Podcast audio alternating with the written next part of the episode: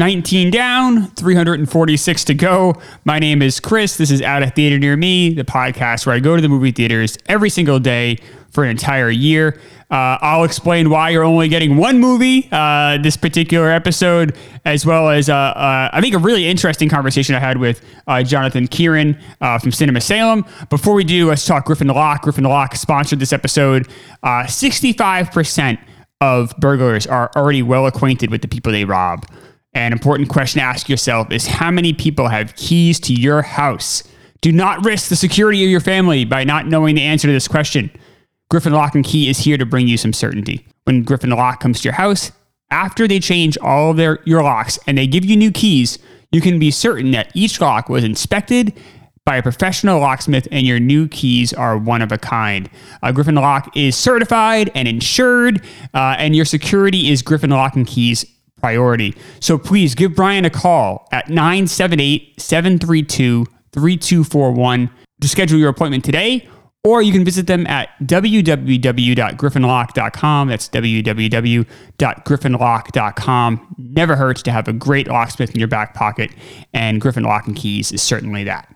Okay, so uh, we're going to talk about Guess Who's Coming to Dinner. I'll talk about that after the interview I had with with Jonathan. I will say the interview I had with Jonathan was on Wednesday. So you'll hear my surprise when he says that Cinema Salem is taking a break as of January 24th. Uh, we taped that early on Wednesday, and I had no idea that was the case. Um, we'll say they're going to be opening up back later in the spring. Um, so uh, that is obviously interesting. But I think the most interesting part of the interview was some of the talk about how the theater works with studios on getting movies and kind of how the whole behind the scenes business uh, of all of that works. So I thought it was a, I learned a ton talking with John. So hopefully you'll get the same uh, have the same takeaway from that as well. So okay, so why am I only doing? You know, usually I do two days uh, for every episode. You're probably wondering what happened. Don't worry, I'm still going to movies. Hopefully, unless there's some crazy disaster. But I am uh, I'm going to Boston for this weekend. So so you're probably wondering what the schedule is moving forward. Uh, so it's going to be West Side Story and Parallel Mothers. That's going to be the next episode you get. And then I'm going to follow up with Last Night in Soho and The Tragedy of Macbeth. So that's kind of what I have planned out for the this Boston weekend here. I'm going to be seeing a couple different theaters I've never seen before, uh, including the Showcase Superlux that's in Chestnut Hill. I'm also going to be hitting up the Brattle Theater again, uh, but as well as the AMC Boston Common. Another uh, I haven't been to that theater as well. So hopefully after this trip I'll have some new theaters to talk about, as well as some some new movies I've seen. Uh, but I don't want to uh, hold up the interview. The interview was about about a half hour uh, with me and John, and then I'll come back and I'll talk about the review of Guess Who's Coming to Dinner. Okay, so I have Jonathan Kieran. Did I pronounce that right? Yeah. Uh, from Cinema Salem here. He is the film uh, curation, film curator and programming guy over there uh, at Salem. I've been to Cinema Salem twice now. Had a really great time both time I was there. But thanks for joining me, John. Yeah, thanks for having me. Uh, so I have a bunch of questions for you because you know this is part of the fun of this project is kind of seeing some of the behind the scenes stuff, how cinemas work, or or kind of how things operate. So I guess my, my first question is, you know, we'll start basic. You know, what are your primary duties over there? Um, yeah, so like you said, uh, film curation, film programming, that's my my beat.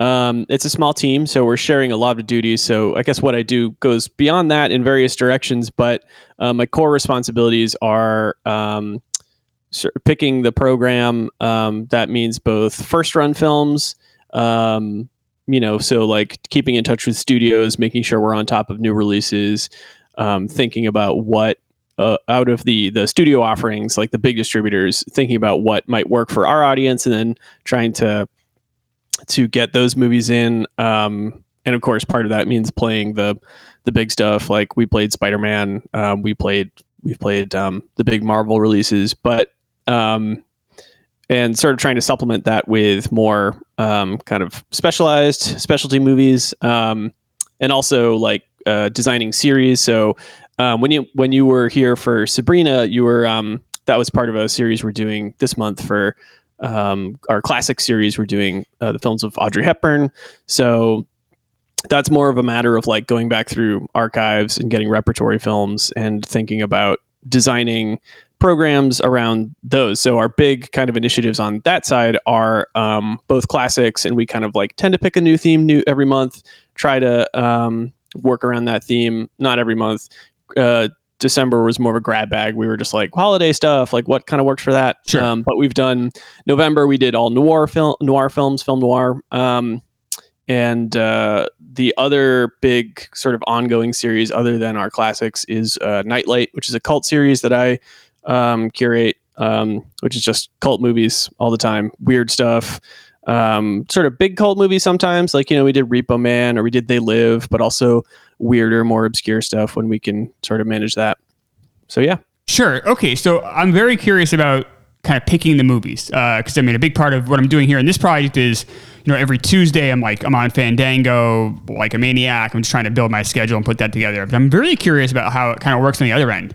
So when you're talking to these theaters, are they do they push movies uh, often that you don't want anything to do with? For instance, for whatever reason, but you, I'm guessing more financial. It's like, oh, this really this wouldn't work for my audience. And if so, like, what kind of movie you like? Can you give me an example of like a movie that's like, ah, it just that wasn't going to work for us?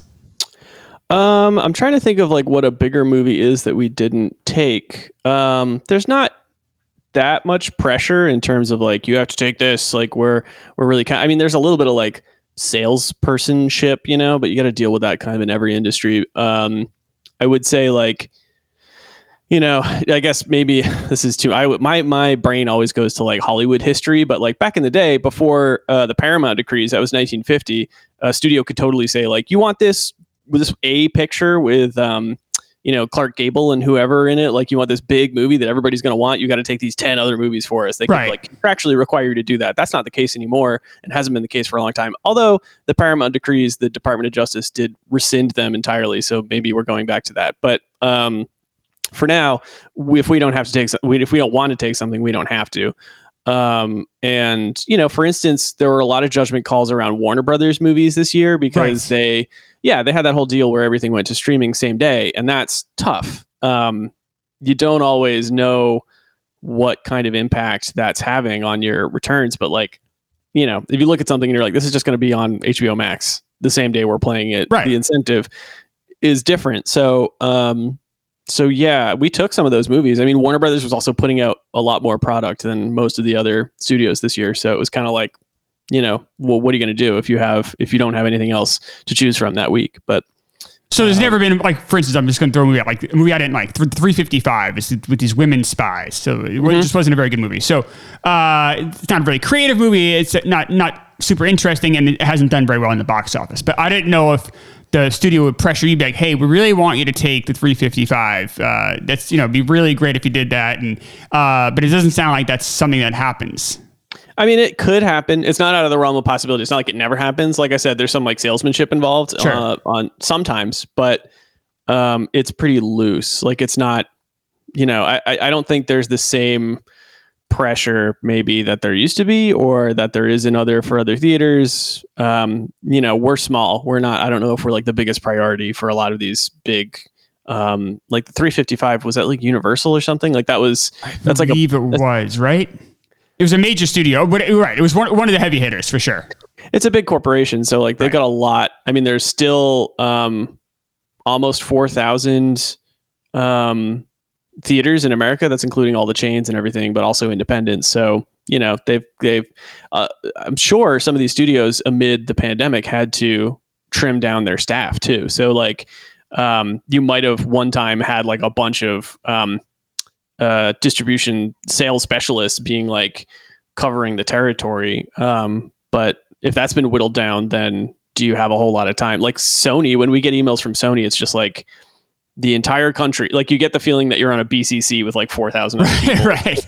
It's not like a personalized approach. Um, so, um, so yeah, I don't know. I don't know how much of it is that like they're just their their sales staffs are less than they were, or how much of it is a difference in approach, or how much of it is like you know theatrical becoming less of a priority and the 355 they're just like well we can make back our money on streaming so we ha- don't have to run after like every single screen that we can get in america we don't have to really do a, a full press on it That's true. I'm sure know. studios' philosophies are changing on that end because just because the streaming element and things are going to demand so much faster now.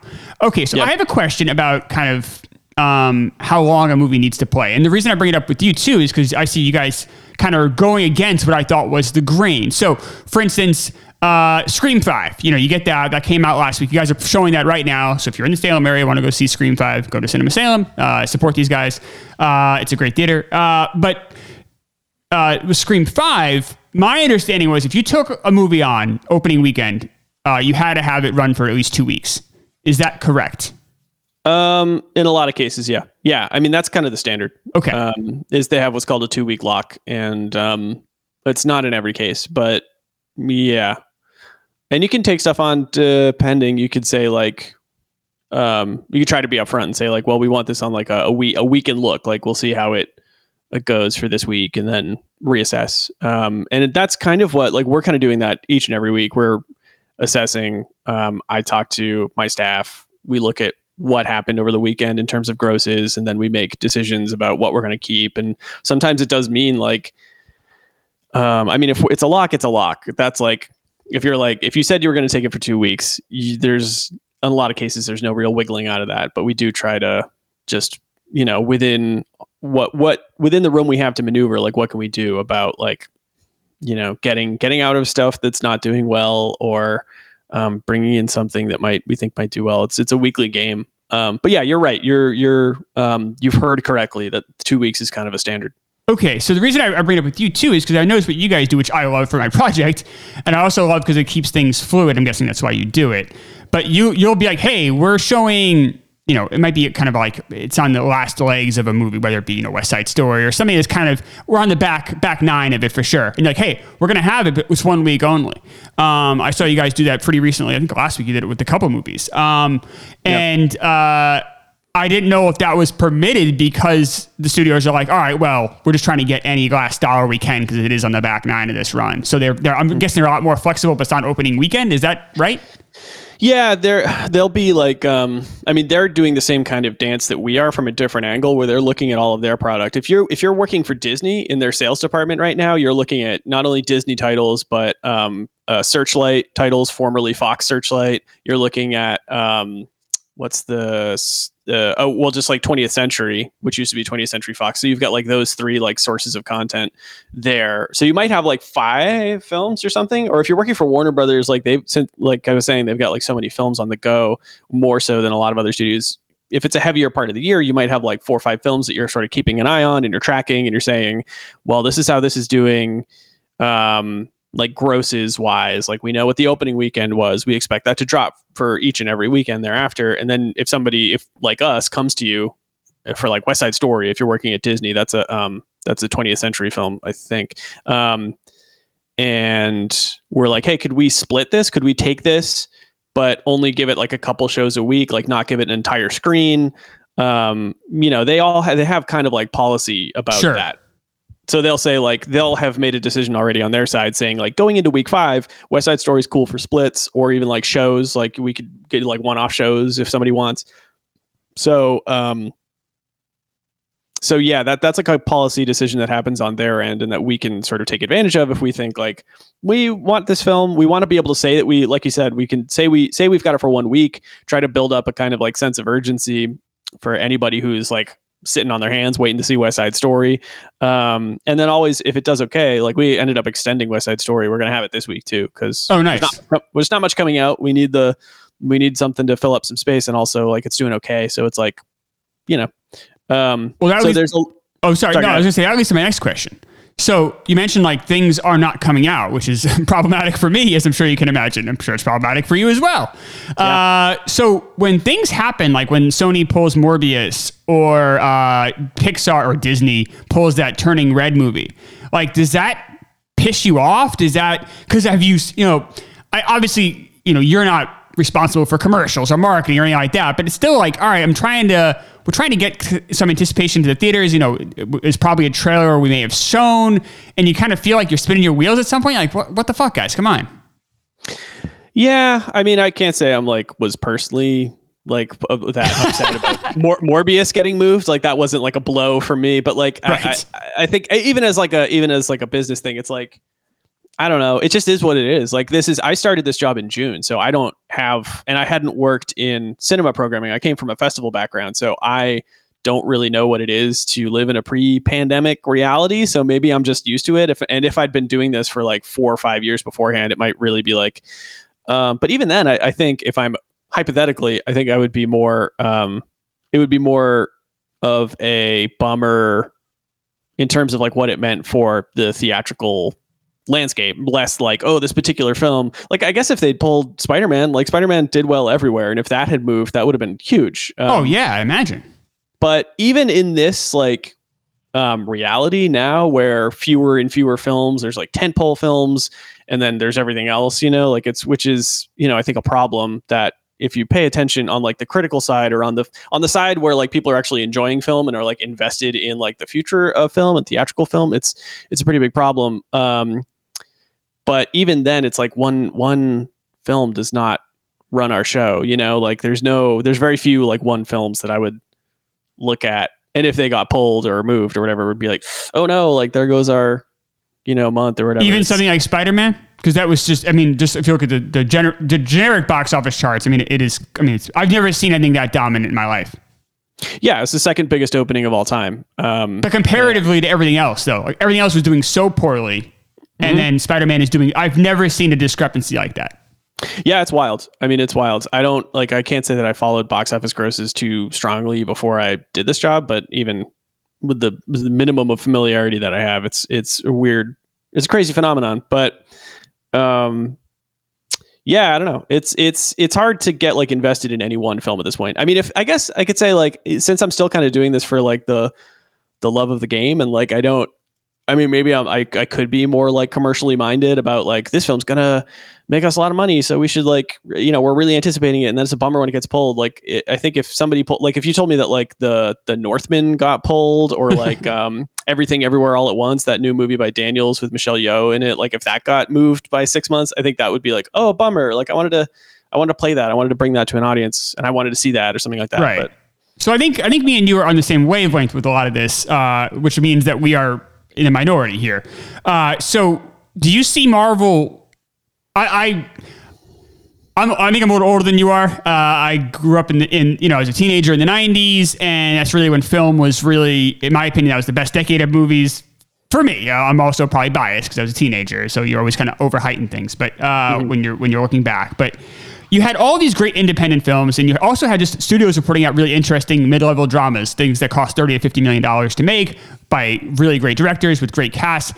And now it's basically tentpole or nothing. So, I mean, do you see Marvel more as a necessary evil or just flat out evil? Because I mean, if you take Marvel away, like I don't know if movie theaters you know, you guys, you guys might be more independent. Maybe you guys would be able to, to survive. But I know, like AMC's, like if you took Marvel away, I, I think they'd be completely screwed.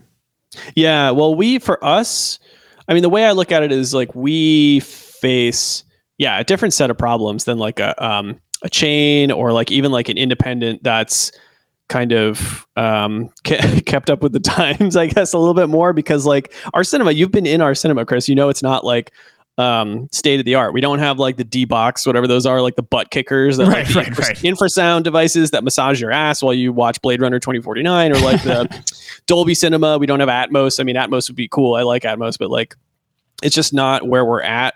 So the average person that you can expect to find in our seats in our cinema is not somebody who's super invested in having those amenities like and that is i think increasingly that's like the blockbuster viewers people who want um those i mean that's why people are paying like 24 bucks to see sure.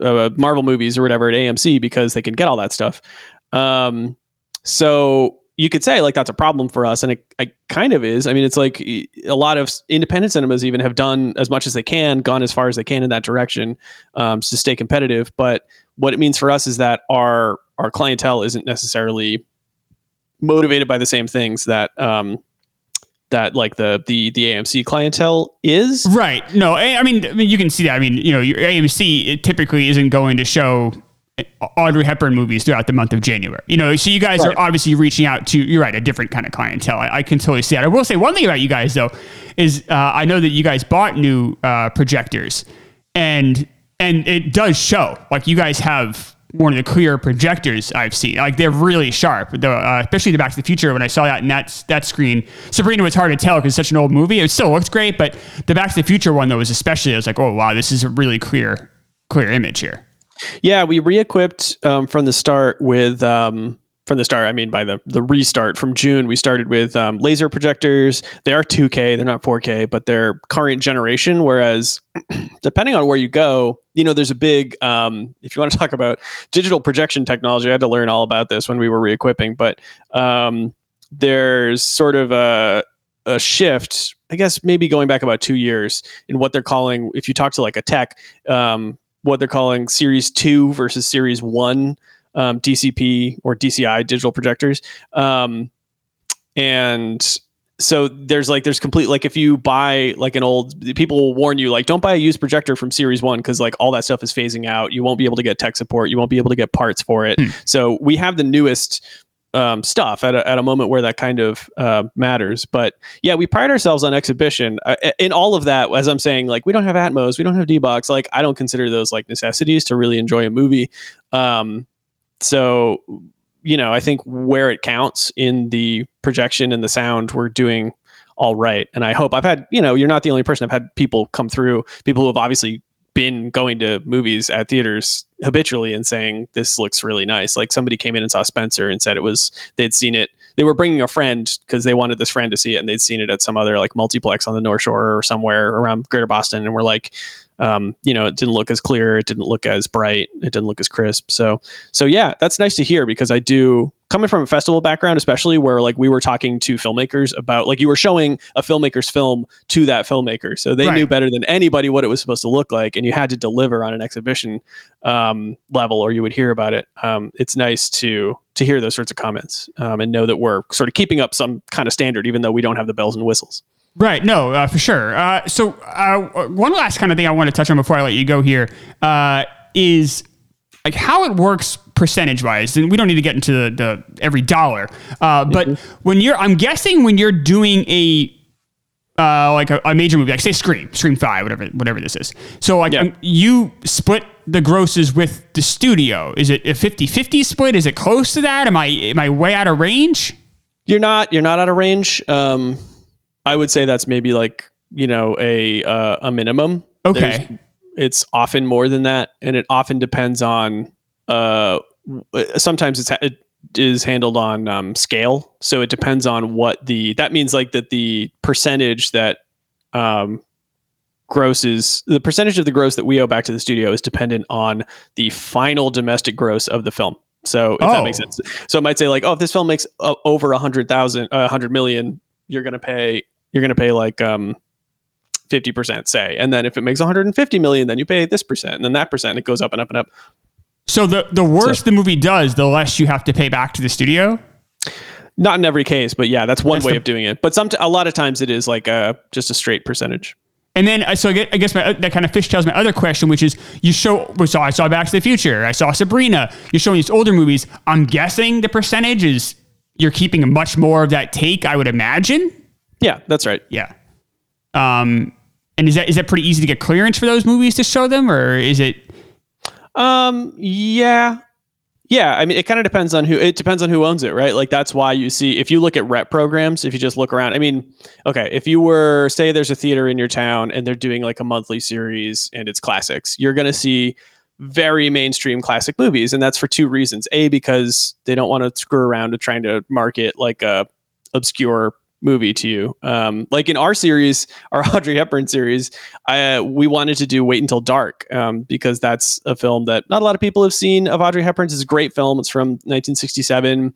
Um, it's like a home invasion thriller. Right. It's got Alan Arkin in a very creepy role. It's a cool movie. It, it was the last of the um, performances for which Hepburn was nominated for an Academy Award of like five. Um, and uh, so we wanted to show that, but we got like a dozen people total over two screenings, maybe closer to 15. Um, that's not good. So like that's not like the number that we want to see. Right. But it was cheap because we were we were just able to get it for cheap. So Right. it wasn't that big of an investment and it wasn't like we weren't crying about it. Um, although it's a little sad to do an intro for for six people. Um, so I guess point being like typically when you do classics, it's um, really famous movies, and it's usually almost always studio movies and movies that are easy to get. Because if a film is in like Paramount's, um, if it's in their archive, or if it's in Universal's archive, or if it's Warner Brothers, um, then it's it's easy to get.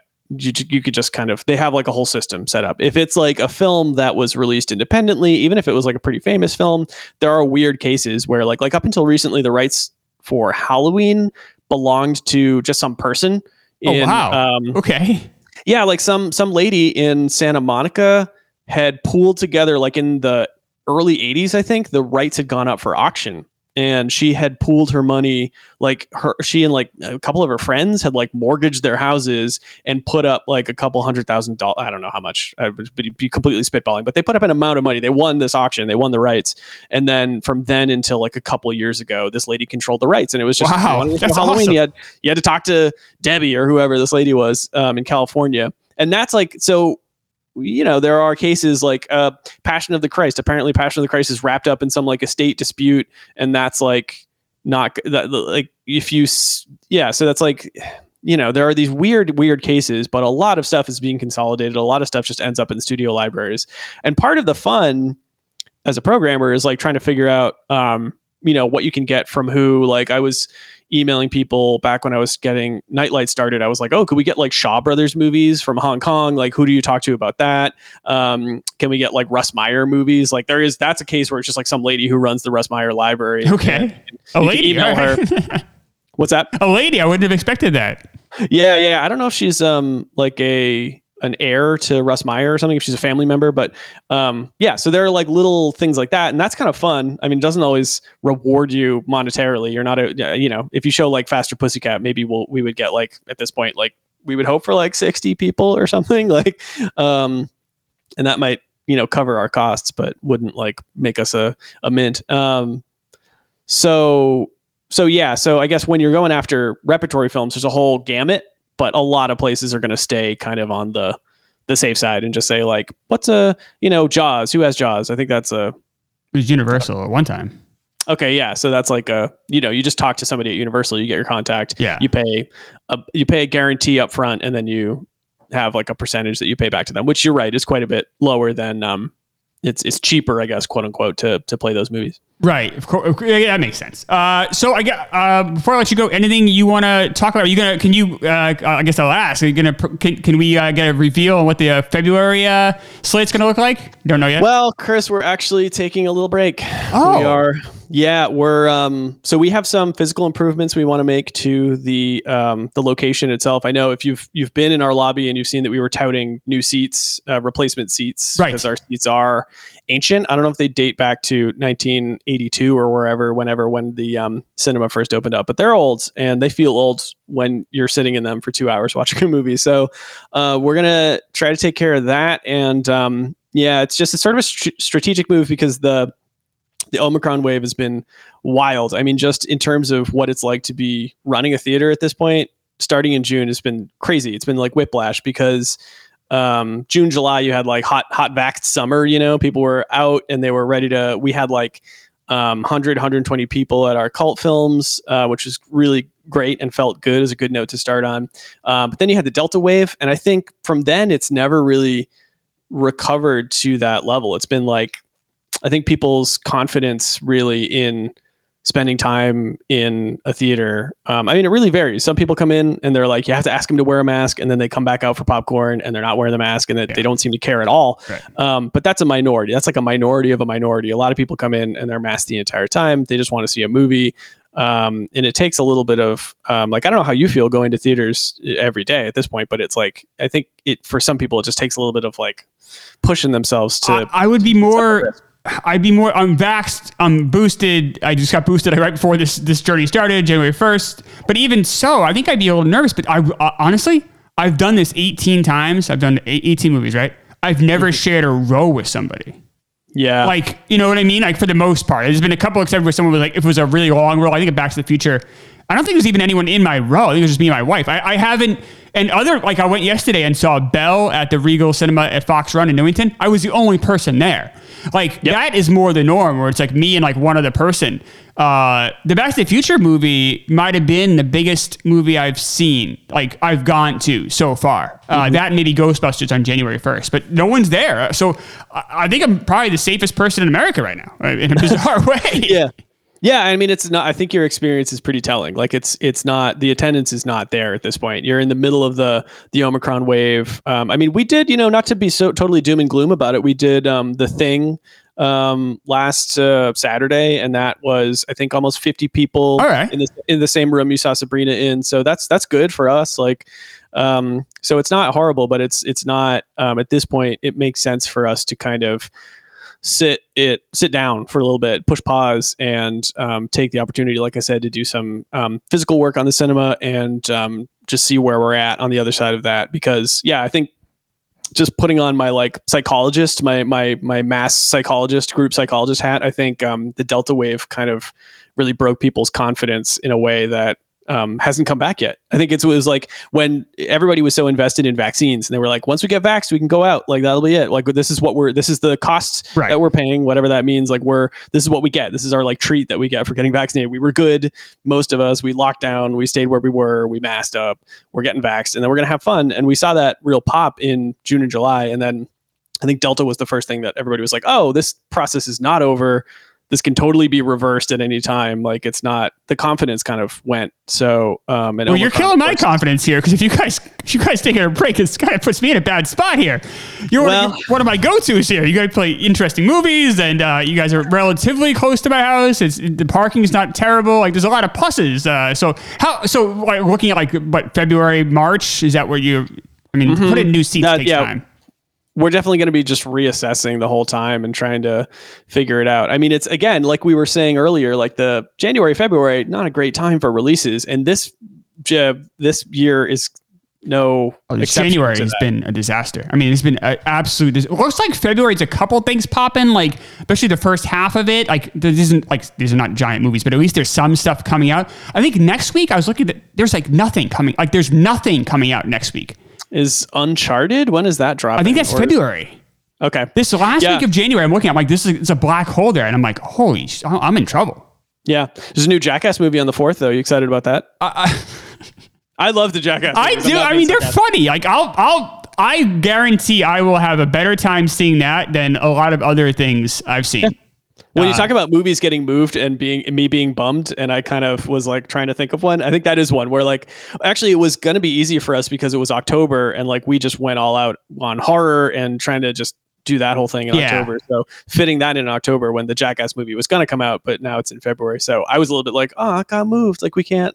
That is But- that is just a fun time. You go to sit back, you shut your brain off, and just laugh for eighty minutes. Like that. I that's love those fine. movies. I love those movies. I went and saw the second one, which is my favorite. I was in college, and like I think everybody in the theater with me was high. I think I was the only person who was not on something, and it was great. It was a ride. I love those movies. I'll always stick up for them. But but Well, yeah, but February February is you're not wrong. It's like it looks like a wasteland right now. Oh, it's gonna be it's gonna be tough. Yeah, and March doesn't look.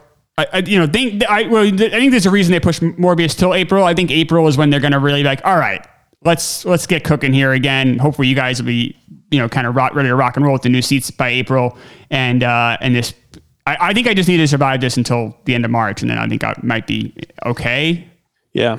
Hopefully, Well, I would say there's um I will say there's uh I think you're you're kind of um lucky to be in this part of the Northeast. I think you get a lot of like decent independent theaters. Even if I look at the the North Shore, there's places that are still open, still doing like cool stuff. Um like I don't know this isn't what you meant by like um by uh um like repping, but I'll, I'll rep somebody else's work. I was looking at the schedule for um, the screening room in Newburyport, which Yes. is just a tiny, tiny storefront. I don't, have you been there yet? Or I have have not. It's about on my short list. I really want to go in the next couple weeks here. they've got some of the the art house stuff from um, later last year and that's coming out now. I was looking at they've got a solid lineup. So not it's it's it's a it's a pretty bleak time, but I think there's still like spot like I went and saw um, a couple weeks ago. I went and saw um, Licorice Pizza in 70 millimeter at the Coolidge.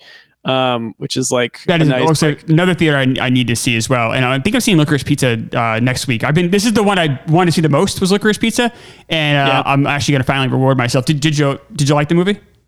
I did like it. Yeah, yeah, yeah. I'm still kind of processing. I loved Phantom Thread. Phantom Thread is one. I liked it a lot. Probably my favorite movie of that year, and definitely my favorite P.T. Anderson movie so far. Oh, Um, wow, so it had a lot. It had a lot to live up to. It's a different type of movie. It's not like Phantom Thread, really, in that regard. And it's. I think folks, if you like Boogie Nights, it's Yeah. definitely got like a lot of um, uh, a lot of that flavor. So I think, yeah, it's definitely worth seeing. All right, cool. That's my favorite. That's my favorite one is Boogie Nights. But I think Phantom Thread is my second favorite. I really liked that. I liked it way more than I thought I would. I, I was really Yeah. compelling. Performances were, were great, and it was uh, a really interesting story.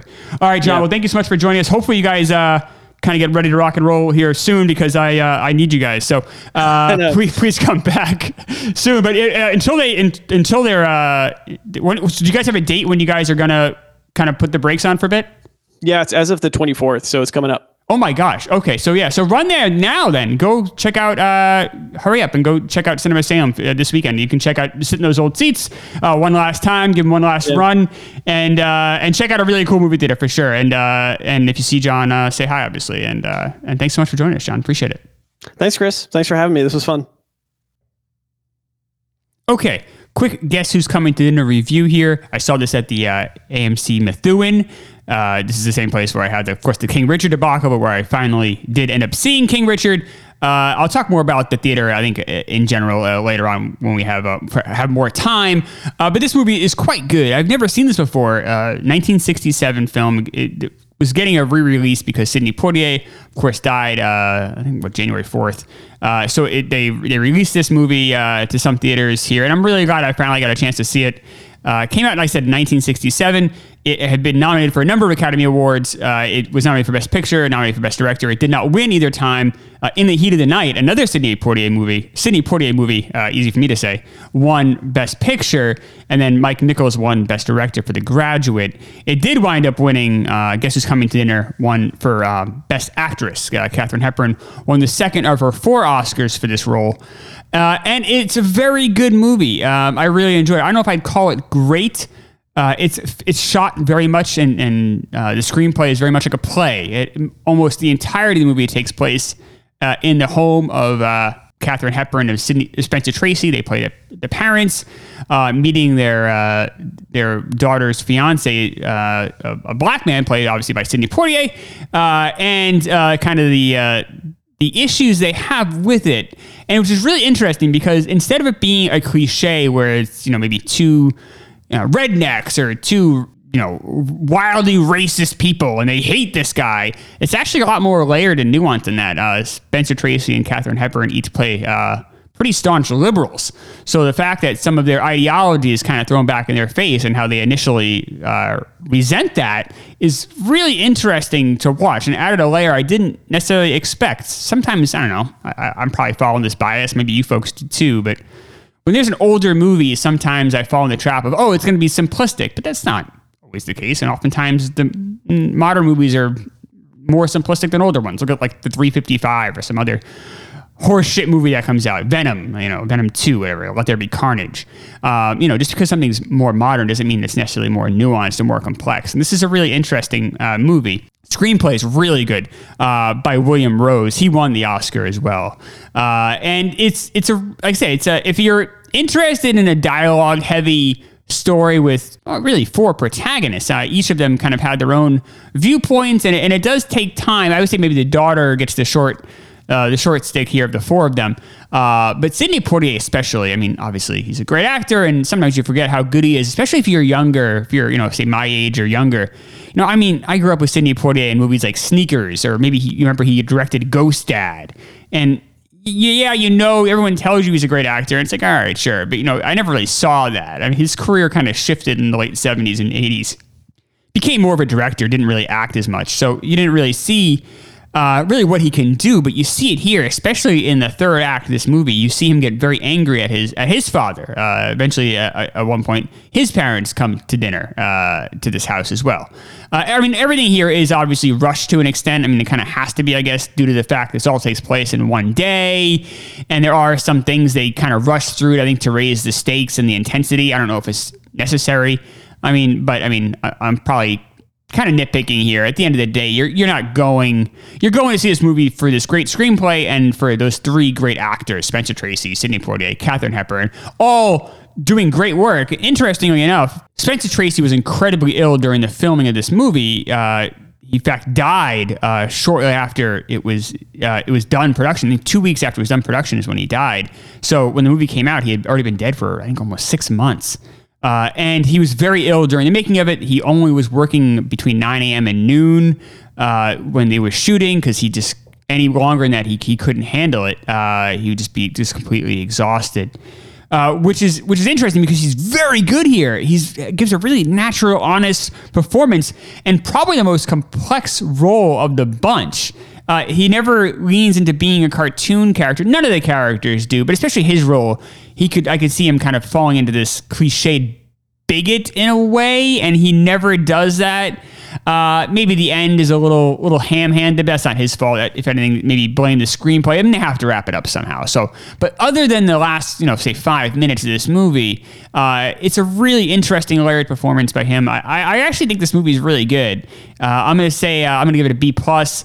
Uh, I call it the third best movie I've seen so far. Back Back to the Future is far and away, and this is just a, for me a, notch below uh, Nightmare Alley. I'm sure that might be you know. Um, sure that might be infuriating to some uh, film historians potentially, and, maybe they're right. But uh, you know, I can only go by what, what I enjoy, what I don't enjoy. And this this is quite good. If you haven't seen this, I definitely recommend checking it out. This film is quite a bit more modern than I would have expected uh, walking in, for sure. It was directed by Stanley Kramer. He's directed Judgment at Nuremberg. He directed uh, It's a Mad, Mad, Mad, Mad World, uh, and this one uh, as well. And, and these are all classic films.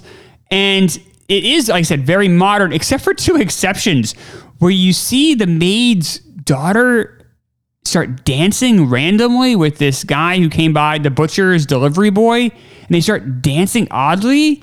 And then another scene where Spencer Tracy and Katharine Hepburn are out at uh, almost like a it's like a what Sonic pretends to be now, but like an ice cream shop that has like you know uh, waitresses that bring the food right out to your car. That must have been, I'm sure, a thing back then. Uh, but uh, it's just the strange interactions they're having with the outside world. Anytime it's in the house, it feels very real. Even in 2022, I mean, obviously it feels dated at times, but for a movie that's tackling such major issues as race and uh, young people getting married and, and kind of uh, the relationship between uh, parents and children and, and some things that you think would feel instantly out of place, it, it actually held up pretty well, except for these two scenes where it's almost like someone was like pretending what or like didn't know what the 60s were like and just like guessing? It was very strange. And you figure when he made this he was in his 50s so he wasn't completely out of touch but it was just a very two very odd scenes. Uh I'm, I'm shocked they weren't edited out but maybe at that point he had so much creative control he had already by that point when this came out him tracy hepburn even poitier had all very established careers. So uh especially you know kramer tracy and hepburn at this point um were already legendary status. So uh, I guess he was probably still allowed to put in, keep whatever he wanted in there.